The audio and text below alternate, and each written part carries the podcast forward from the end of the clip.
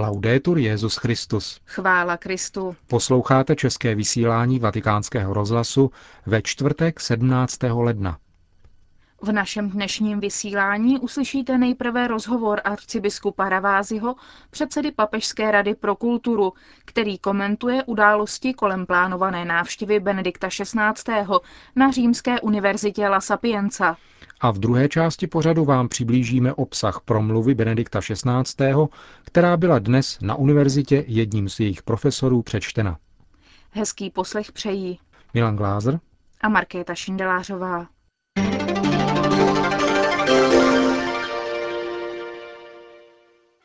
Dění kolem odvolané návštěvy Benedikta XVI. na Římské univerzitě La Sapienza komentoval pro vatikánský rozhlas monsignor Gianfranco Ravasi, předseda Papežské rady pro kulturu. Questa vicenda merita sicuramente anche un giudizio dal punto di vista strettamente culturale. To, co se stalo, si jistě zaslouží také posouzení z pohledu kulturního, nehledě na postavu, které se týká, na postavu svatého otce, tedy na postavu s náboženským profilem. Ve skutečnosti podle mě v sobě tato událost nese velkou porážku kultury. Kultura se ze své přirozenosti skládá ze setkání a dialogu. Může být v určitých okamžicích tvořená nesouhlasem, rozdílností pohledů, ale nelze označit za kulturu čistou negaci, odmítnutí bez možnosti setkání. V tomto případě tu máme určitý druh kulturního fundamentalismu, který se projevuje touto negací principů naslouchání a setkání.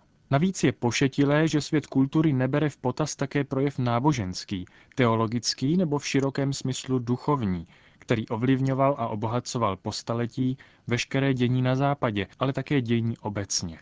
Vidím zde tyto dvě dimenze.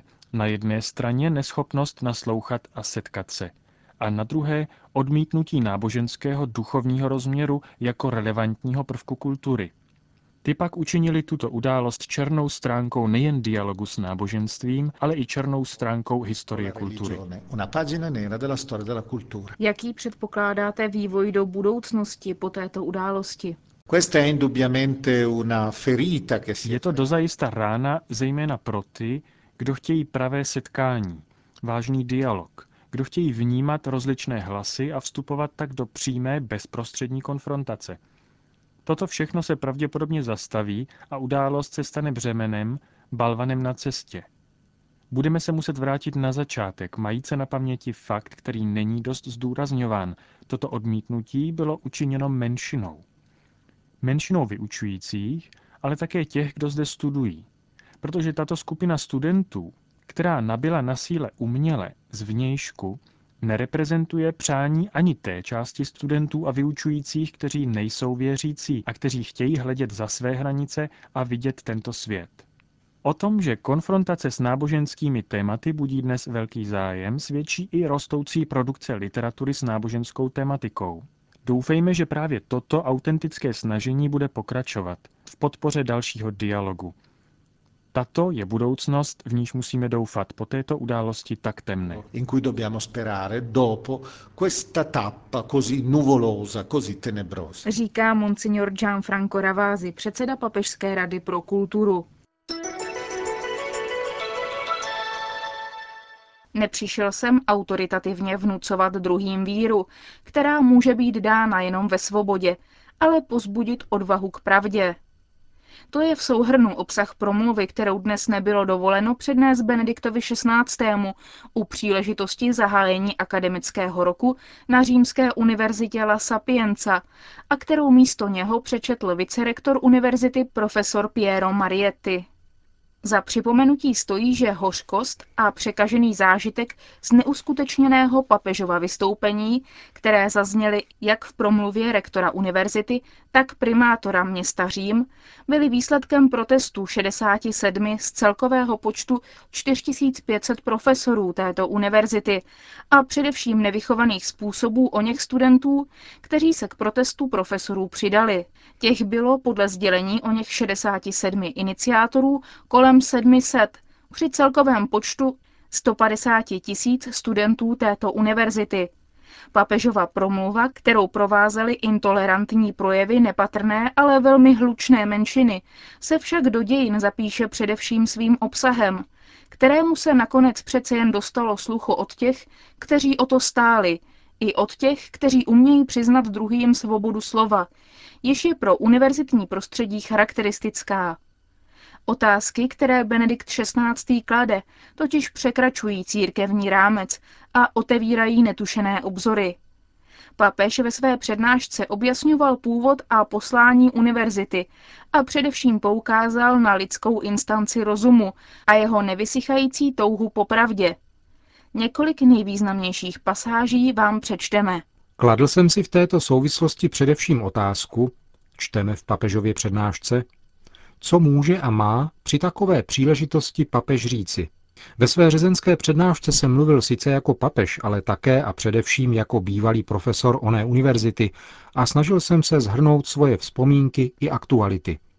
Na univerzitu Sapienza, starobylou římskou univerzitu, jsem však pozván právě jako biskup Říma a jako takový proto musím mluvit. Sapienza kdysi opravdu byla univerzitou papeže, ale dnes je to laická univerzita, těšící se autonomii, která vlivem svého zakládajícího konceptu univerzitu vždycky charakterizovala a která má být vázána výlučně k autoritě pravdy. Ve své nezávislosti na politických nebo církevních autoritách nachází univerzita svou výjimečnou funkci právě v moderní společnosti, která instituci tohoto druhu potřebuje. Vrátím se však ke své výchozí otázce, co může a má říci papež na setkání s univerzitou svého města. Když jsem o této otázce uvažoval, zdálo se mi, že obsahuje i dvě další, jejichž vyjasnění by pak mělo vést k odpovědi. Je totiž třeba se ptát, jaká je povaha a poslání papežství a dále, jaká je povaha a poslání univerzity. Papež je především biskup Říma a jako takový má mocí své posloupnosti po apoštolu Petrovi biskupskou odpovědnost také vůči celé katolické církvi. Biskup, pastýř, je muž, který se stará o toto společenství, ten, který uchovává jeho jednotu a udržuje jej na cestě k Bohu, kterou podle křesťanské víry Ježíš ukázal a nejen ukázal. On sám je pro nás cestou. Toto společenství, o které biskup pečuje, ať už je velké či malé, žije ve světě. Jeho stav, jeho putování, jeho příklad a jeho slovo nevyhnutelně působí i na lidské společenství v jeho celku. Papež se tak právě jako pastýř svého společenství stává stále více také hlasem mravního rozumu lidstva. Tady ovšem i hned vyvstává námitka, podle níž papež prý ve skutečnosti nemluví na základě mravního rozumu, ale vyvozuje své soudy z víry a proto nemůže vznášet nárok na jejich platnost vůči těm, kteří tuto víru nezdílejí.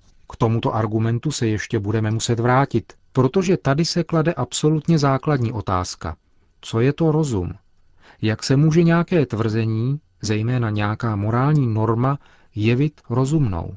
V tomto bodě bych rád jen krátce poukázal na to, že John Rawls, přestože upírá každému náboženskému učení povahu veřejného rozumu, spatřuje v jejich neveřejném rozumu alespoň nějaký rozum, který by, ani ve jménu sekularisticky zatvrzelé racionality, neměl být upírán těm, kteří ho zastávají. Měřítko této rozumnosti spatřuje mimo jiné v tom, že zmíněná učení jsou odvozena ze zodpovědné a odůvodněné tradice, která během staletí vyvinula na podporu příslušného učení dostatečně dobrou argumentaci.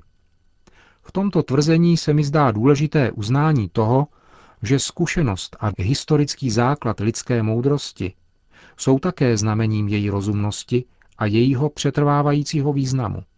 Vrátíme-li se k výchozí otázce, papež mluví jako představitel společenství věřících, ve kterém během staletí svojí existence uzrála určitá životní moudrost.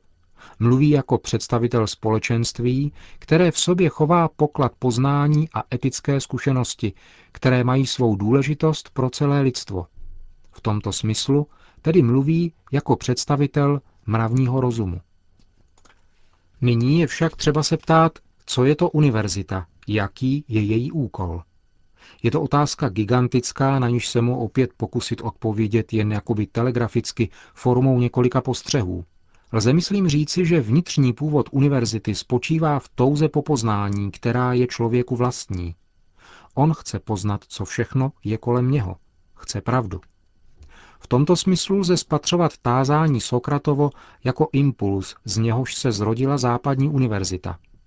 Mám na mysli, abychom zmínili alespoň jeden text, disputaci s Eutyfrónem, který před Sokratem brání mýtické náboženství a jeho zbožnost. Sokrates na to reaguje otázkou, ty věříš, že mezi bohy opravdu existují vzájemné války a hrozná nepřátelství a boje? Musíme říci, Eutyfrone, že to všechno je pravda? V této zdánlivě málo zbožné otázce, která však vyvěrala z hlubší a ryzejší Sokratovy religiozity, z hledání Boha opravdu božského, poznávali křesťané prvních století sami sebe a svou cestu. Přijali svou víru nikoli pozitivisticky, nebo jako nouzové východisko z neukojených tužeb. Pochopili ji jako rozplynutí mlhy mytologického náboženství, která tak dala prostor objevu onoho boha, kterým je stvořitelský rozum a zároveň rozum, jež je láskou. Takto se v prostoru křesťanské víry, v křesťanském světě, mohla, ba musela zrodit univerzita. V moderních dobách, čteme dále v papežově přednášce, se otevřely nové dimenze vědění, které byly v univerzitách zhodnoceny zejména ve dvou velkých oblastech.